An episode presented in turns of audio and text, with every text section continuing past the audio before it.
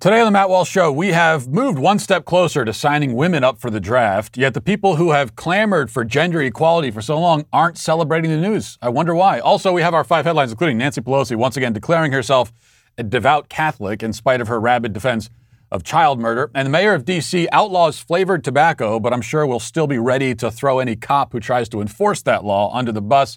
Hunter Biden gets ready to sell some of his art for hundreds of thousands of dollars. We'll take a look at his masterpieces today. Are they worth all of that money? We'll, uh, we'll take a look.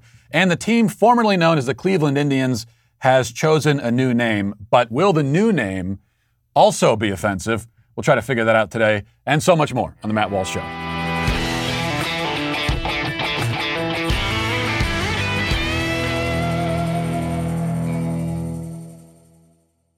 You guys hear me talk every week about how much I love all of the My Pillow products, but the great thing about My Pillow is uh, it's not just the pillow. Even though it's called My Pillow, this is uh, this is not a one-dimensional thing. They've got many different products, and all of their products are great.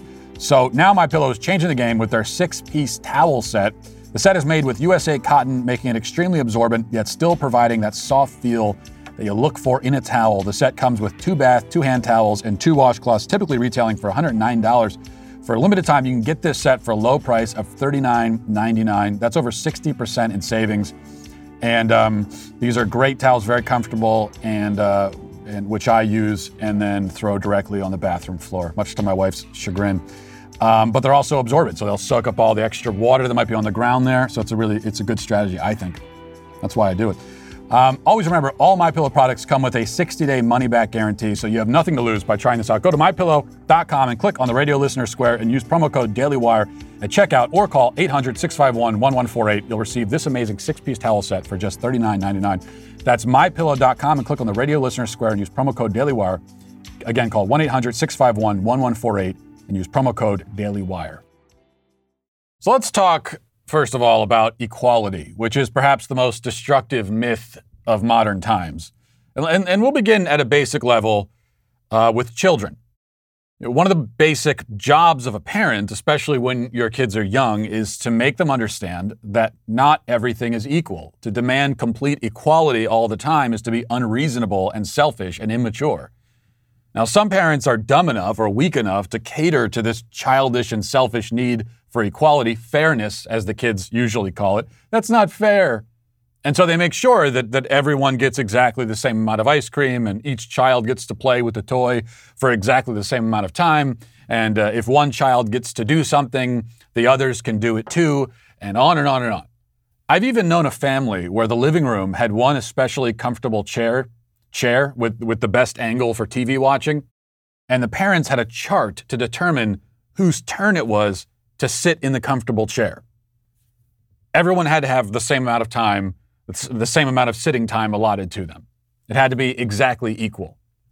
Parents who feed into the equality demands will end up doing many absurd things like this. There's going to be charts and stopwatches and various measuring devices to make sure that everything is the same for everyone all the time. Now, we don't play that game in my house, I can tell you. Sometimes one kid gets a little more ice cream than the others. Sometimes one gets to do a fun thing that the others don't. Sometimes, uh, you know, I'm running an errand. I'll take one of my kids with me to run some errands. I'll get them a candy bar or something if I'm feeling generous. And then the others find out about the candy bar and they demand to know why they didn't get one too. And when they do, I'll say, well, because that's the way it worked out this time. And also, I'm dad. Don't speak to me that way. Our kids know that we aren't setting timers or making charts or breaking out the measuring cups. If you want to sit in the comfortable chair, get there first. Claim your spot. If you're fighting over the chair, I might just take it from all of you and sit in it myself. If you're complaining that you didn't get enough ice cream, I'll take that away too and eat it myself. If you're whining that one of your siblings has better toys than you or more toys, I'll remind you that what you should be saying is, Thank you, Dad, for the toys I have, which you paid for, I'm grateful for however many toys you decide to give me. If I had just one toy and that was it, I would still leap for joy and sing songs of gratitude and gladness. Daddy. The point of parenting this way is one, my wife and I, we're not wearing black and white striped shirts. We're not referees. Okay. We don't have the whistle playing referee the whole time. That's not what we're doing. We have better things to do. And also, again, the demand for complete equality all the time in all situations is unreasonable, childish, and selfish. It's the enemy of gratitude, of generosity, of love.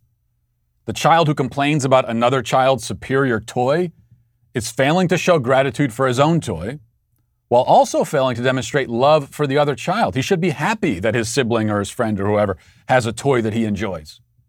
Envy and resentment are not the appropriate response and should not be encouraged. He's also being impolite and irrational. All of these reactions are incorrect. They also are understandable from a child. I was the same way as a kid. All kids are. Our job as parents is to help our kids grow in wisdom, maturity, and virtue. And we don't do that by supporting their delusional desire for total fairness and equality. We also want our kids to understand that not only are all things not equal, but this is important too, people are not equal either. People are different have different strengths and weaknesses, and that's okay. My son is a naturally gifted athlete. He's constantly doing cartwheels and flips and various acrobatic stunts, which will win him well deserved praise and applause, unless he's doing it off the coffee table or something.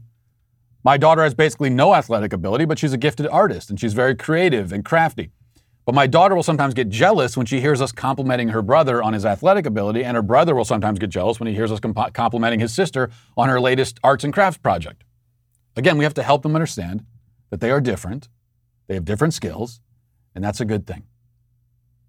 Okay, what I'm not going to say to my daughter is, no, no, you're just as good of an athlete as your brother. She's not. I'm not going to say to her brother, no, you're just as good of an artist. You're different. That's cool. That's good. You want to be better at this thing over here? Practice. Spend more time doing it.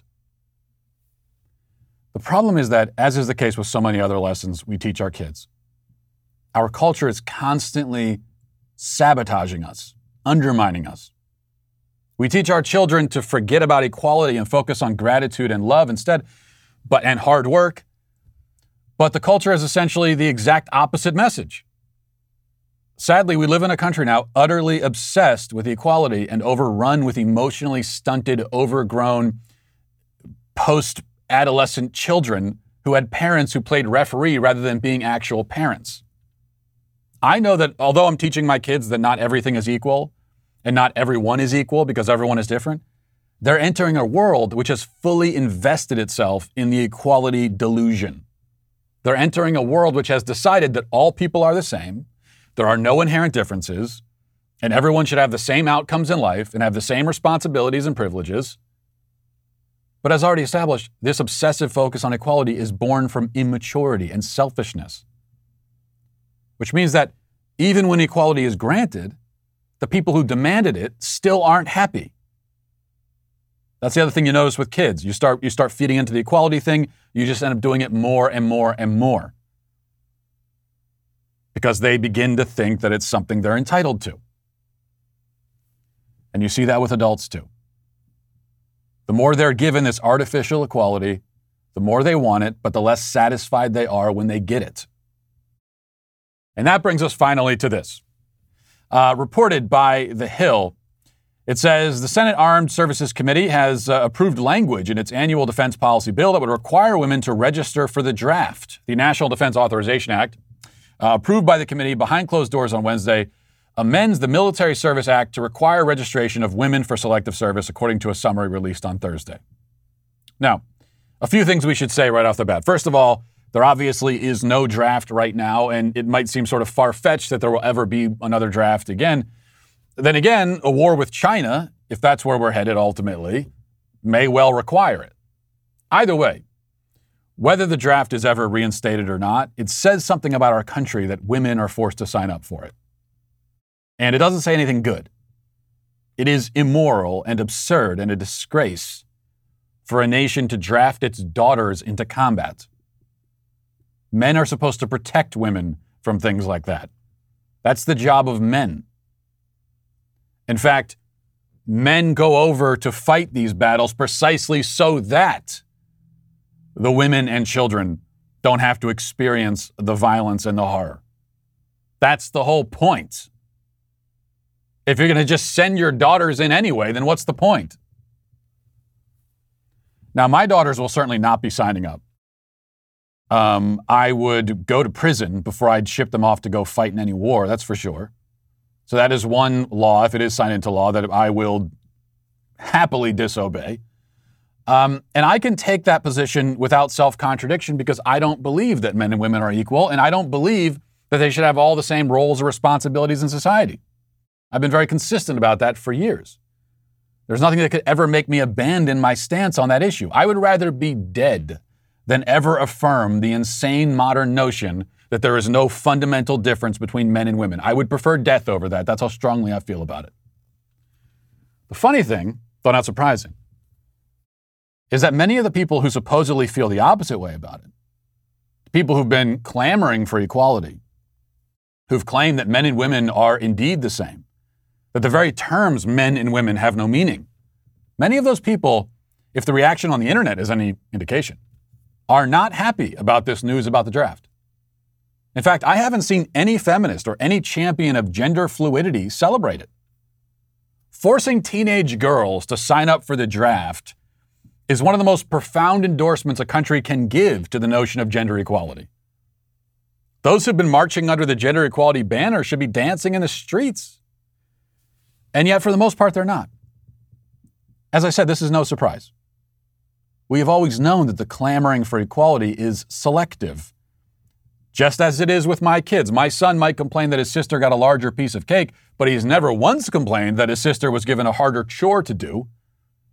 Likewise, feminists have called for more female CEOs and more representation in Hollywood and other posh and fancy industries. But I've never heard any of them worry about the fact that the vast majority of roofers and garbage collectors are men. That's because even the people who believe in equality really don't believe in it and don't want it. When they cry for equality, what they mean always is that there is some particular privilege they want to be granted or benefit they want to be given, whether they've earned it or not. The equality advocates never ask to share in suffering, to share in duty, to share in sacrifice. It turns out that even the champions of equality know that equality is, is, a, is not a desirable or even feasible goal. But even so, whether they wanted the form of equality uh, that ends with women getting drafted to die on foreign soil far away or not, they now have it. It may not be what they wanted, but it's what they asked for. And they have only themselves to thanks, to thank. So, congratulations, feminists. You earned it. Now let's get to our five headlines.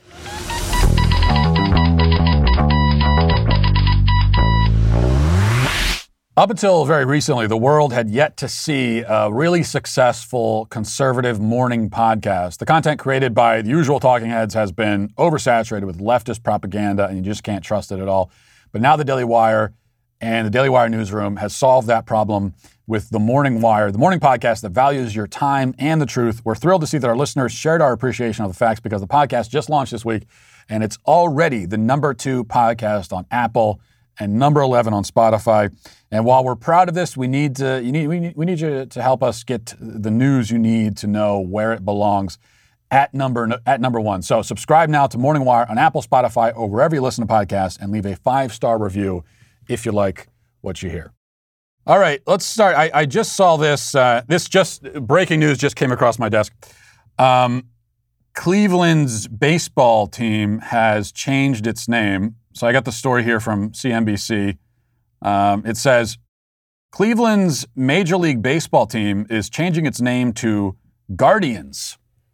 Now we know they, they used to be uh, the Indians, and that's we've decided that's offensive. No one's ever explained why that's offensive. Why is it offensive to say Indians? Uh, but it is now. The I word can't say that anymore. So now they are the Guardians. Uh, it says uh, the franchise announced this on Friday, dropping the racially offensive name it has been known for uh, as for more than a century. The name Guardians is a reference to well known Art Deco statues located on the Lorain Carnegie Bridge, uh, which connects downtown Cleveland to the city's trendy Ohio City neighborhood. Those statues are known as the Guardians of Traffic. So you named your team after some statues on a bridge? Of all this time thinking about it, and that's what you go with? The franchise, franchise, which announced the name change in a tweet on Friday morning, had long faced pressure from activists locally and nationally to ditch the name Indians, which critics said was racist. It's been the, it's been the baseball's club's baseball club's name since 1915. Um, okay, so the Cleveland Guardians. I, I think a few, a few issues here. First, being there was no reason to change the name to begin with. Um, anyone complaining about it should have been simply ignored. But first of all, Guardians, before you find out that it's based on some Art Deco statues on a bridge, Guardians sounds, it actually sounds almost too sort of epic and, and almost celestial. Makes you think of guardian angels. You think Guardians and then Cleveland. Guardians from Cleveland. There's, there's, a, it's, it, there's an incongruity there that, that kind of doesn't make sense. And also, the name Guardians might still be offensive. I can't think of why, but I'm sure I'm sure someone will think of a reason. Um, I, I, mean, right off the top of my head, it, it is based on statues. We know that statues, uh, there's a lot of trauma it, uh, related to, to statues. Many people in this country have been have been traumatized by many different statues, um, and so that might, might might bring those to light. I mean, think about it. Guardians based on a statue. There are there were Confederate statues. So in effect, this is basically a Confederate name, if you think about it. Um, and also Guardians, it's that's kind of a, what do you think of when you think of Guardians? You think of it's aggressive. It's um, these are people who are armed, who are guarding. It, it brings to mind war and battle. And then that also is an offensive stereotype of Native Americans, that they were a warfaring people, even though they were, but still. Or we could go the other way and we could say that it's offensive because it erases Native Americans. Guardians is a, I think if you follow the etymology of, of that word, it's kind of a French Anglo word in, in, etym, etymo, you know, in, its, uh, in its etymology. And so now we're taking Native Americans and we're erasing them. It's a, it's a whitewashing.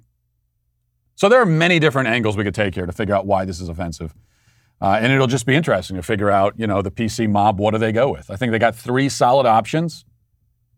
It's still offensive to Native Americans because it's a stereotype somehow, or it erases Native Americans, or it's uh, it, it, it is uh, traumatizing because it's related to statues.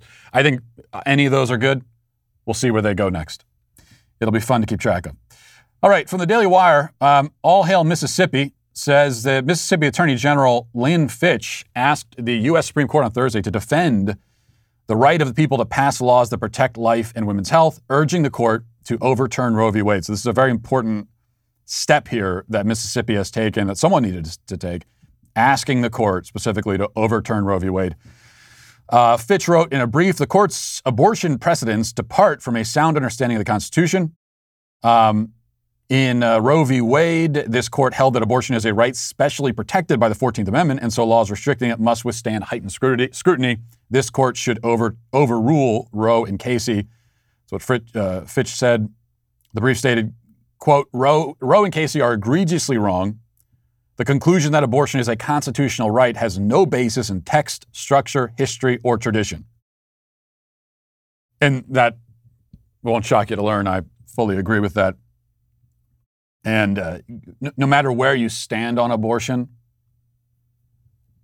even if you are fully in favor of it, uh, you should still, if you're an honest person, I don't know if that's a that, that's that's probably not a type of, of person that can exist. An honest pro-abortion advocate, kind of an oxymoron there. But if that oxymoron could exist in reality, then that would be a person who would say, "I'm in favor of abortion. But Roe v. Wade is ridiculous. It was decided wrongly because clearly there is nothing in the text of the Constitution that makes any mention of abortion, that is related in any way to abortion. So it should be overturned. Now the question becomes the court as it is currently assembled.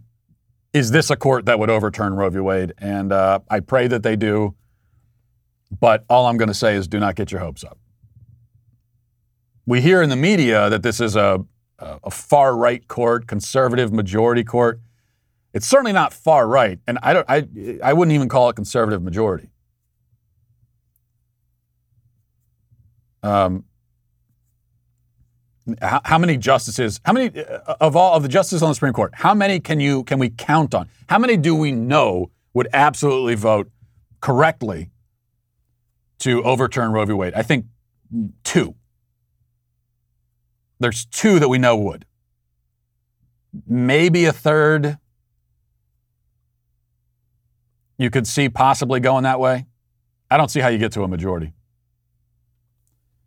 Kavanaugh, Gorsuch, Roberts. You think they're going to come down on, on overturning Roe v. Wade? The problem is, especially Roberts, Kavanaugh too, they, they have shown, um, putting aside their philosophy of law, they have shown that they, they do care about being accepted in polite society at the cocktail parties and so on.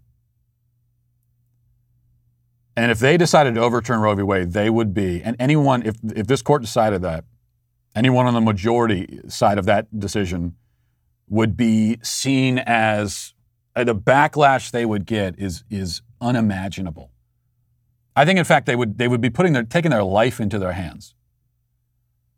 You got to keep in mind, to the left, abortion is their holiest and highest sacrament.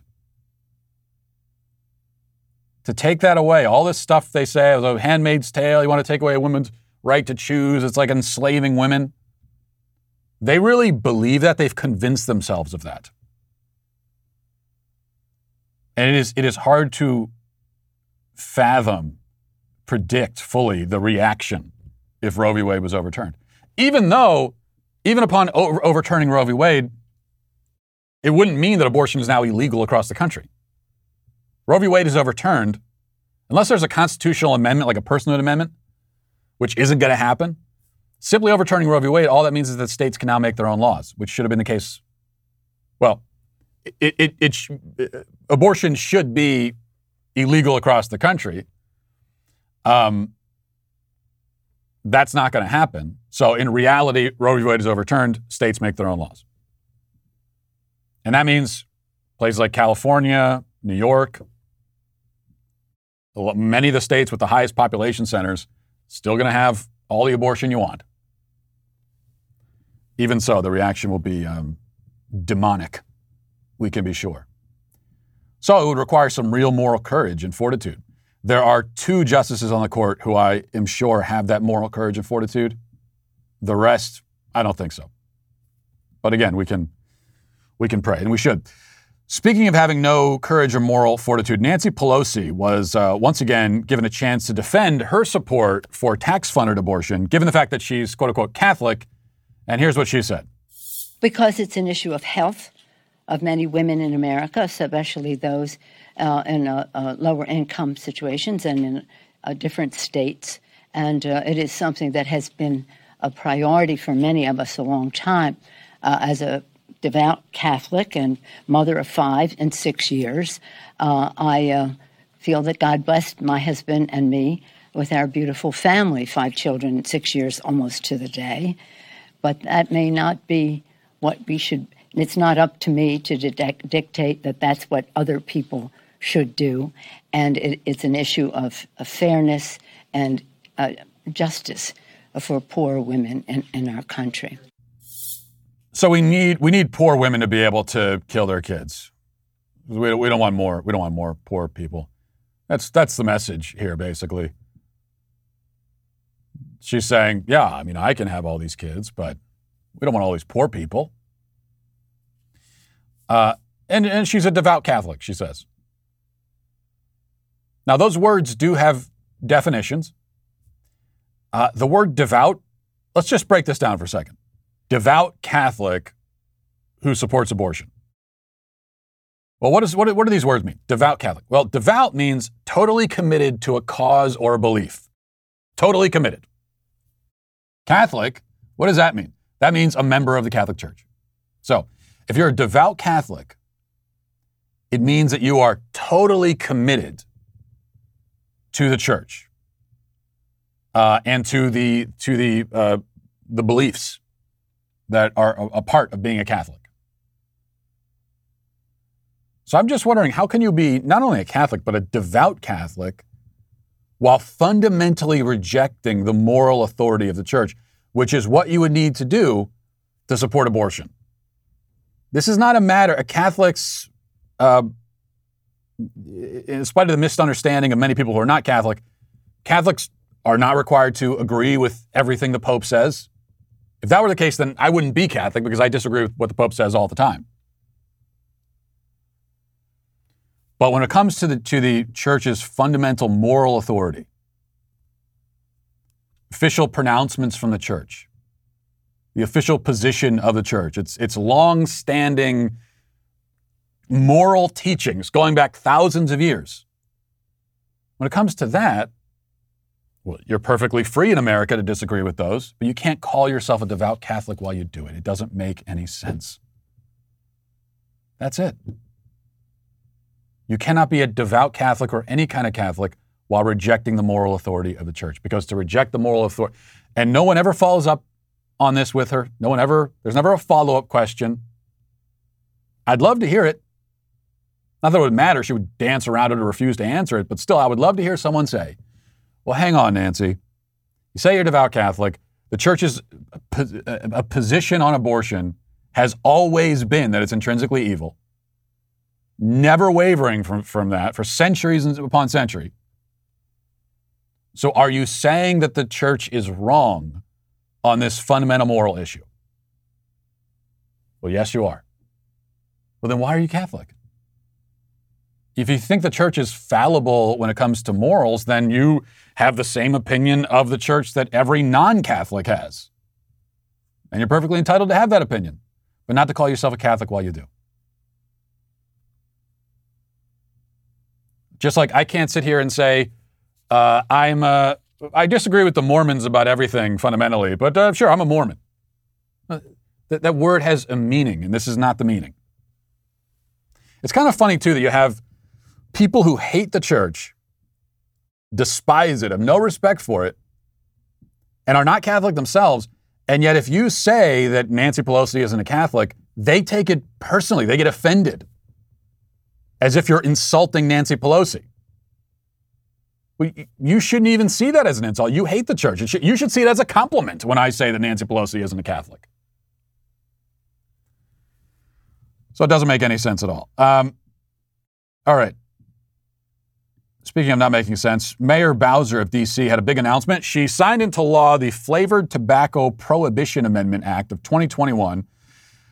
Here's her statement posted to Twitter yesterday. Um, announcing it, she says to attack disparities in health outcomes and ensure all Washingtonians, no matter where they live in our city, have the same opportunities to live long, healthy lives, we must think and act broadly. Last week, when we broke ground on Whitman Walker at St. Elizabeth East on the same campus where we are building a new full service hospital and down the street from uh, the future DC Health headquarters, we could feel how transformative these investments will be for our residents. Um, blah, blah, blah. We know that black residents are disproportionately yeah, it really said blah, blah, blah. I'm Re- this is a verbatim, I'm reading it. We know that black residents are disproportionately affected by tobacco use, and flavored tobacco, including menthol, continues to have a particularly insidious effect on our community. Today, we take a hugely impactful step. I hate that word, impactful uh, step to reducing tobacco initiation and addiction in Washington, D.C. Black residents are disproportionately affected by flavored tobacco. Is it? Uh, uh, how does that work exactly? Uh, is it? Uh, you know, are you saying that a black person walks into a convenience store and a box of uh, of Black and Milds just leaps off the shelf and assaults them? What you're saying is that, according to you, black residents of your city prefer this kind of tobacco and make the decision to buy it. That's what you're saying. But they shouldn't be allowed to make that decision. You're you're, you're announcing uh, very paternalistically. And so you're going to prohibit it. Here's the problem, though, among many. Um, laws require enforcement. If you're going to have the law, someone has to enforce, enforce it. We have people who do that. They're called law enforcement officers. The same ones that you on the left want to d- defund. So what this means now, if you're if you're gonna ha- if you're not gonna enforce it, then we might we might as well not have the law. If you if you do want to enforce the law, then that means that police officers are going to have to go and start writing citations or arresting people, however the law is written, for for selling or or uh, or using this kind of tobacco. Are, are you willing? Is this law important enough that you're willing for someone to potentially get shot over it? Now, it doesn't mean that the cops are just going to see someone with a black and mild, a flavored, you know, a Philly or something flavored, uh, vanilla flavored, something gross like that, and the cops are going to show up and just shoot the person. No, that's that's not what happens. But if they show up to enforce the law, and the person they're trying to enforce it on resists, what are they supposed to do then? say, well, okay, never mind. Hey, we got to write you a citation for this. Uh, this is illegal. And they say, no, I'm not. I no, I, I refuse. Then cops are supposed to respond, well, never mind then. Oh, you, you don't want us to enforce the law on you. Well, thanks for letting us know. Be on your way. Have a good one. Once again, if that's the interaction you want, then you might as well not have the law at all. You got to think this all the way through. Um, if they resist and we're going to have the law, then that means that they ha- now they have to use force. And then things can spiral from there. So as I always say with these things, you, if, if it's a law, if you're thinking about passing a law and you wouldn't want anyone potentially getting shot over it, if it's not worth using state force, potentially violent force to enforce it, then the law should not exist. And if you're thinking to yourself, well, that means a whole lot of laws should not exist, well, yep. If the shoe fits. All right, moving on here. This is from Yahoo. A little bit of celebrity gossip. I don't do this very often, but I wanted to mention this. Nicole Young will be uh, receiving a substantial amount of money from Dr. Dre amid their divorce. The rapper Dr. Dre, not a real doctor. Well, he's as real a doctor as, as Jill Biden is anyway. A judge ordered the music mogul to pay uh, Young $293,000 per month in spousal support. That's 300 grand per month, more than $3.5 million a year. While it's a good chunk of change, for most people, the sum is much less than she requested. Dr. Dre's uh, now ex wife asked for $2 million a month um, that he's going to have to pay now. Um, okay. As far as the, the specific situation with their marriage and, and all that, I, I don't know anything about it. Doesn't matter. Who's right and wrong, who's the bad guy, who's the good guy. Uh, reading one of the articles, I saw that uh, apparently, allegedly, he committed infidelity, but also there was a there was a prenup, and she's saying that the prenup was, he tore up the prenup at some point in the marriage, and he's saying no, I didn't, and then back and forth and back and forth. Um, many times in, in, a marriage, and I think anyone who's a marriage counselor could probably attest to this. You know, it's it's relatively rare in a marriage that there's a that there's a straightforward, especially 20 years you've been married or more. There's rarely a straightforward good guy bad guy situation even when you mix in infidelity and all these kinds of things, um, normally there's a whole lot of fault to go around for everybody. That's usually the way it goes. There are exceptions. But I will say, not knowing the situation, 300 grand a month seems excessive, shall we say. Child support is one thing, but spousal support for a grown woman with no minor children to the tune of $3 million a year seems absurd. And see, the thing is that our divorce laws don't make a lot of sense our whole approach to marriage, our, our view of marriage makes no sense. What most people would say is that these days, if you ask most people, they'll say that marriage is a private affair, it's a private concern, and you have the right to get divorced and cut ties with one another, and that's it. Right? It's as simple as that. It's what most people think of marriage. But the problem is that even in a no fault divorce situation where you can break the contract for literally no reason, and it's the only contract you can do that with, by the way, uh, break it for no reason at all. But even there, you, you have to do it through the courts. You have to do it through a government institution. And because of alimony, in fact, you can't actually break it all the way. If the man is paying alimony, then he is being told that he must remain responsible for and to his wife after the alleged dissolution of the marriage.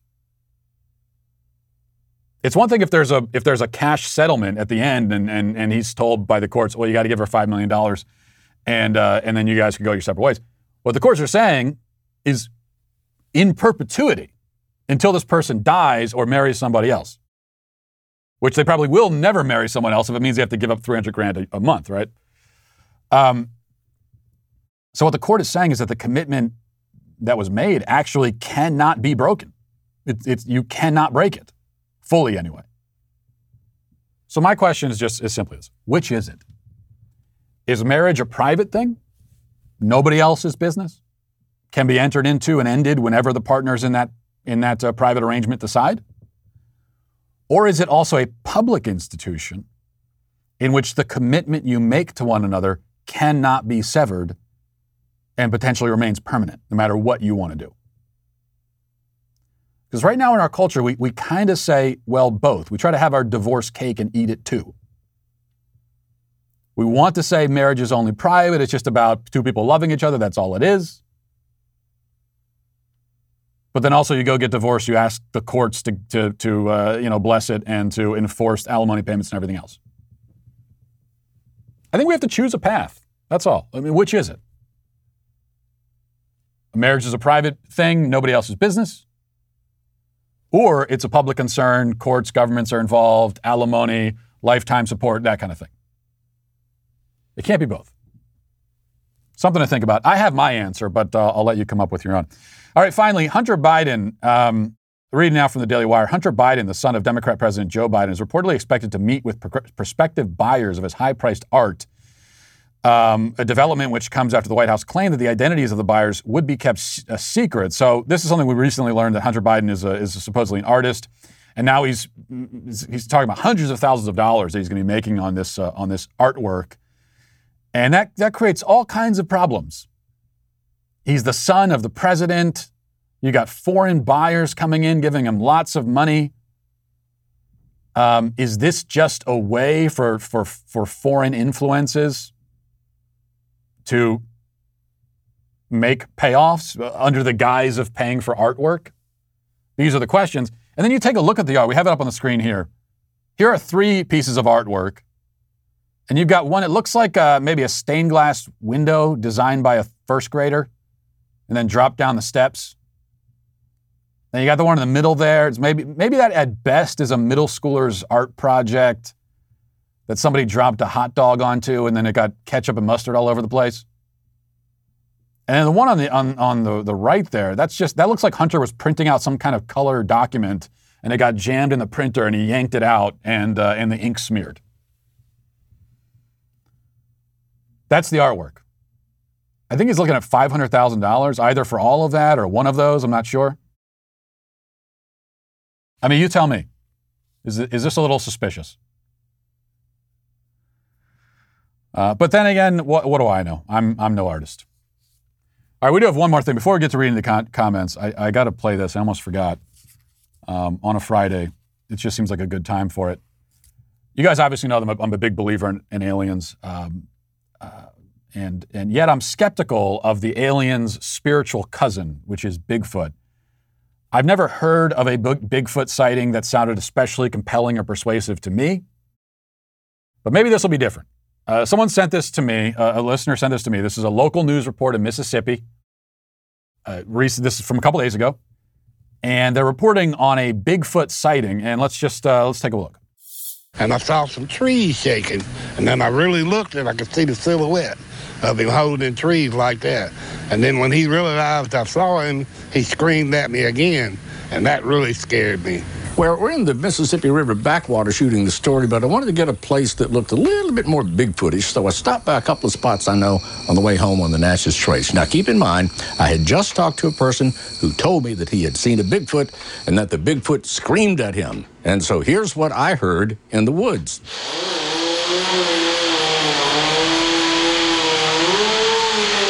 Can you hear it? Way, way back in the distance. There's this ah, ah, ah sound. At first, I didn't know what it was. I really didn't think it was a Bigfoot, but I couldn't rule it out because I just never had heard a sound like that, not on the Natchez Trace anyway. But fortunately, at the end of one of its last yowls, you can't hear it because it's inaudible to the camera, but it went put, put, put, put, put, put, put. chainsaw. so that's my Bigfoot experience. Now, had it been a real Bigfoot, I would have turned into a UFO, an unidentified fleeing object. Back to you guys. Oh. Okay. Not a lot going down going on in Mississippi, down there in Mississippi. It, it appears that, that that that report made it onto made it onto air. Um, yeah, clearly that was a chainsaw. I never heard a sound like that before. Really, you never heard a chainsaw before? It's very obviously a chainsaw. Couldn't rule out a Bigfoot. No, I think you could probably rule out a Bigfoot on that one.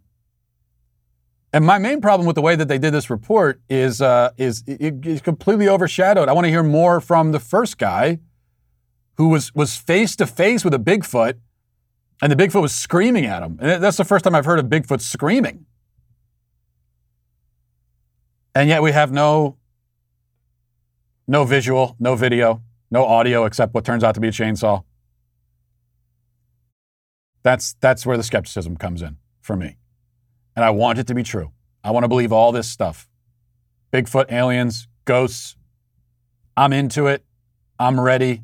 I'm willing. Just get, give me something halfway believable, and you got me. And we're not there yet. All right, let's go to, to uh, reading the YouTube comments. This is from Andrea. She says, Matt, the BTS fans who call you ugly are not only deaf, but blind as well. Well, Andrea, I, I won't have you speaking about BTS fans that way. Okay? You're not going to speak of the, the BTS gang. I'm not going to have the, the SBG gang uh, slandering the BTS gang in that way. You are banned from the show, but thank you for that compliment. Um, Lex says, You're definitely not ugly. Well, look, I'd say I'm, you know, I'd say I'm a, I'm a, I'm a solid six and a half. I would give myself that. I think that's fair. So not actively ugly. It's like it's not it's not like I'm trying to prove a point. You see some ugly people, and it's almost you almost want to say, well, okay, calm down. We get it. Um, but also not attractive enough to compensate for my character flaws. And so that's kind of where slightly above average. I think, you know what a six and a half is? It, you're a six and a half on the physical attractiveness scale if you're usually the most attractive person in a DMV when you go to renew your license. Um, that makes you that that puts you in the, the six and a half range. So that's kind of where I'm at. You know, I'm probably gonna be the most the, the most handsome guy at the DMV. At a mall or something, maybe I'm 70th percentile. Walking down the trendy place in a spot in a city at, on a Friday night, I'm going to be more like the 40th percentile. So that's kind of where I'm at, and I'm comfortable with that. That's that's a good range to be in. Um, Haley says, I put a mask on my three year old once because he needed to go to a doctor's visit. He kept licking it, touching it, rubbing his nose with it, and he had it on for maybe 15 minutes until we got to the room.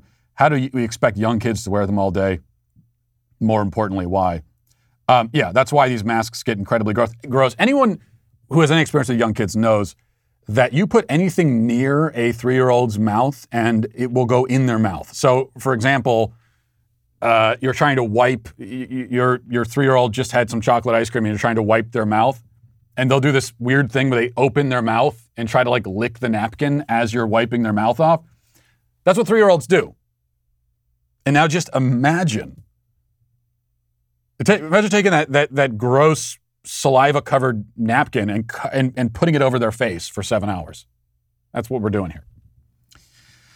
Um, and uh, Lucas says, Matt, do you think demons in a spiritual realm could be the answer to UFOs? I don't, because I don't see why the demons would need to fly around in vehicles of any kind or why they would be doing it. So, no, that's, that's not a theory that I find particularly persuasive. And Joshua says, way off topic here, but Matt, can you please address the fact that urinals are going extinct? It seems like more and more places are going away from having men's and women's restrooms in favor of all gender restrooms. Maybe TMI, but I'm a dude and I don't sit down to pee. Okay, well, th- that is uh, sort of TMI, but yeah, I'm, I'm, I'm, fully in favor, as you know, of, of men and women's restrooms. Um, you do know, though, and I want to get I don't want to get too graphic or anything, but you do realize that you don't you, you don't have to sit down on the regular toilets. Toilets. You can also there is a there is you can also use them while standing up. Just so you know, I don't know if you were aware of that. Um, but while I support, of course, the, the gender segregation of the restrooms, as far as urinals go, I have to disagree with you. I, I think that that is a change that, that I would welcome. Um, I think that men in the men's room, we should, we should get the full stalls, the full bathroom stalls like the women have. To me, this is, this is one primitive, barbaric thing. It's like we're animals all standing next to each other. Uh, no, that's one thing we can leave in the past, I think. Time to move forward. I, I, I could use that. Call me, um, call me a diva. I don't know, but I, I could use a slightly more dignified and private restroom experience. That's just, that's my opinion. So if you want to know my opinion on urinals, there it is. You know, if I know one woman who isn't afraid to speak her mind, it's uh, Candace Owens. And while this often gets her trending on Twitter, it's also got her a studio here in Nashville, the Daily Wire, which you can now come see for your own eyes. However, the catch is you have to be an all access member. Uh, if you are, you can now be a part of the Candace Show live studio audience at the Daily Wire headquarters in Nashville, Tennessee. Why do we only allow the all access members to come? Well, because they are, you know, they're our favorites, and uh, these are very, these are very nice, clean, nice smelling people that we've found, uh, the, the all access members, unlike the riffraff who are not all access. So, if you want to come here to the Daily Wire studios, then you have to become an all access member yourself. Uh, if you live in Nashville area, have been planning on taking a trip here, now's the time. So head to dailywire.com/tickets today to pick up yours. And if you haven't uh, pre-ordered a signed copy of Ben Shapiro's newest book, The Authoritarian Moment, already, then you're running out of time. It's hitting bookshelves on Tuesday, July 27th. You can get your limited edition signed book now for just $30 at dailywire.com slash Ben. That's a pretty good deal, if you ask me, especially because Ben will be doing a live stream book signing and Q&A on Tuesday, and you can submit a question right now when you go to purchase your signed copy. So go do that right now. The Authoritarian Moment on sale on Tuesday. Now let's get to our daily cancellation. Over the past week or so, including today, we've discussed uh, issues relating to abortion a few times, and that's where the news cycle has taken us, though, even apart from the news cycle, uh, it, it is one of the central issues of our time and has, for that reason, always been a central concern of mine. Now, the focus on this topic recently has provoked many people to, to leave all kinds of comments and, and send me messages making all sorts of really bad arguments against my position. And I addressed some of those arguments as presented by people on TikTok. Uh, I think that was last week. But there's one argument that I've not addressed recently, and it's perhaps worth devoting some attention to because many people seem to find it persuasive.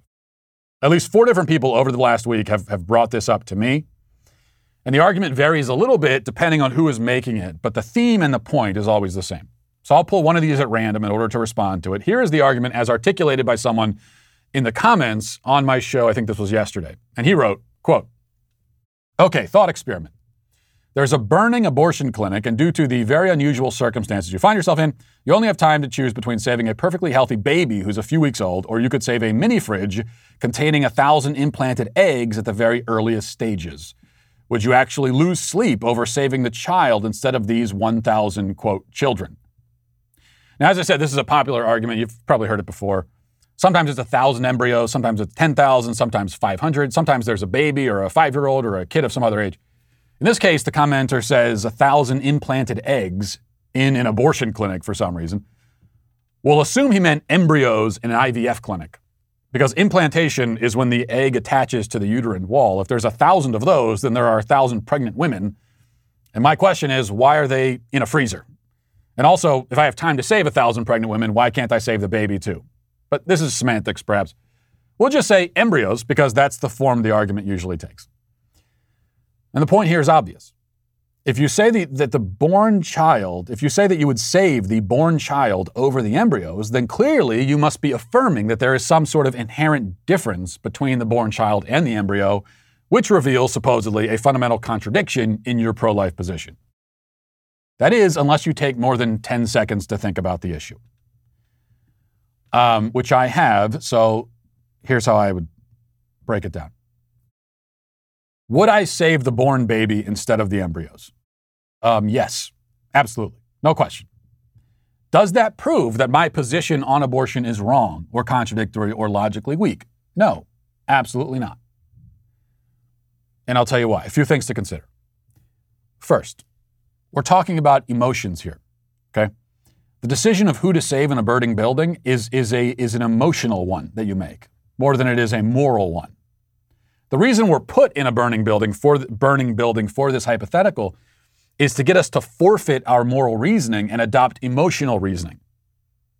Emotional reasoning in a, burn, in a burning building is okay. In an abortion clinic, it isn't.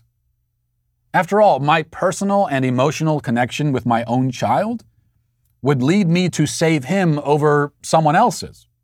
Does that mean I don't recognize the value of someone else's child or that it would be okay for me to kill someone else's child? Of course not. Second point, there's a really important difference between leaving someone in a burning building because you can't save them and directly killing them yourself.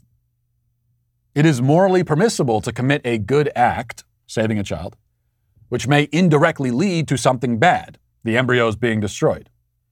The intention in that case is to save the child, not to destroy the embryos.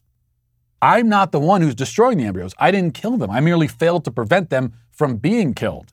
And that's obviously a really significant distinction. It's why if there are two, two people trapped in a fire and you run in and save only one, you're not going to be prosecuted for murdering the one you didn't save.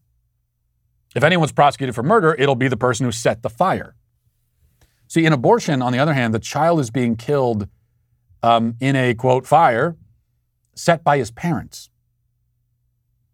A choice is made to directly and purposefully kill the child. It's a very different thing. Um, third, this thought experiment, if it measures anything at all, it measures how much I personally would value the child over the embryos. But it doesn't matter how I value them personally, it's their intrinsic value that matters. I value my family over your family, whoever you are. I value my family over yours. But your family has the same intrinsic value. See, I, am making the decision based, as I said before, on emotion. I can see the child, I can hear him crying, I'm looking him in the eyes, I grab him, it's instinct. There's also some logic to it. I don't really know how many of the embryos are still, uh, you know, viable, whether they'll ever, whether, whether they'll ever be implanted and given the chance to develop. I don't know these things. Again, this calculation would not justify killing the embryos under any circumstance, but it would justify my, my decision to save the child instead. Maybe I can get the point across with my own thought experiment. Okay? You're in a burning building. There's an 85 year old terminally ill cancer patient and a healthy five year old boy. You could only save one. Who do you choose? Wouldn't everyone save the five year old? Even the 85 year old himself would probably tell you to save the five year old. Is that because the 85 year old's life has less value? Does the fact that we would all immediately choose the five year old prove anything at all about the intrinsic value of elderly people? No, it speaks only to the terrible and morbid calculations we're forced to make when we're put in a dire situation like this. If I had, to, if I had a choice to save my own child or 100 strangers, well, I've got bad news for the strangers. And the news is not that they have no moral worth or basic rights. It's just that I'm dad and that's my kid, and I'm not leaving him to burn under any circumstance. So that's how you deal with that argument. But notice something about the pro abortion side. Notice how they almost always rely on these far fetched hypotheticals. You're in a burning IVF clinic, you're attached by tubes to a stranger, et cetera, et cetera. Or they rely on extremely hard cases like rape and incest. See, what the pro abortion side never wants to talk about is the actual reality of abortion in almost every case. Because in actual reality, almost every time, there's no fire, there hasn't been any rape, there's just the child who was conceived through an intentional act by the parents, and he's there now, and so is the mother, and so is the abortionist, and a choice is made that doesn't have to be made. That, that's the reality. So let's talk about that. But that's the last thing that anybody on the pro abortion side actually wants to talk about, which is why they are today, yet again, of course, canceled. And we'll leave it there for the uh, day and the week. And I'll talk to you next week. Have a great weekend. God bless. Godspeed.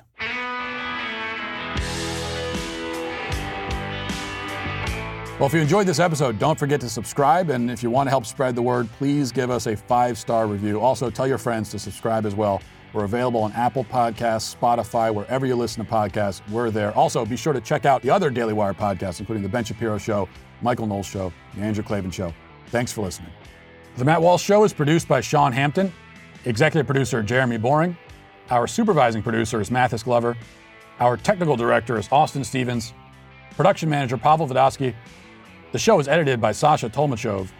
Our audio is mixed by Mike Coromina. Hair and makeup is done by Nika Geneva. And our production coordinator is McKenna Waters. The Matt Walsh Show is a Daily Wire production, copyright Daily Wire 2021. John Bickley here, editor in chief of the Daily Wire. Wake up every morning with our new show, Morning Wire. On today's episode, the Tokyo Olympics officially kick off. Hollywood attempts a box office comeback, and the new space race begins. Join us and get the facts first on the news you need to know with our show, Morning Wire.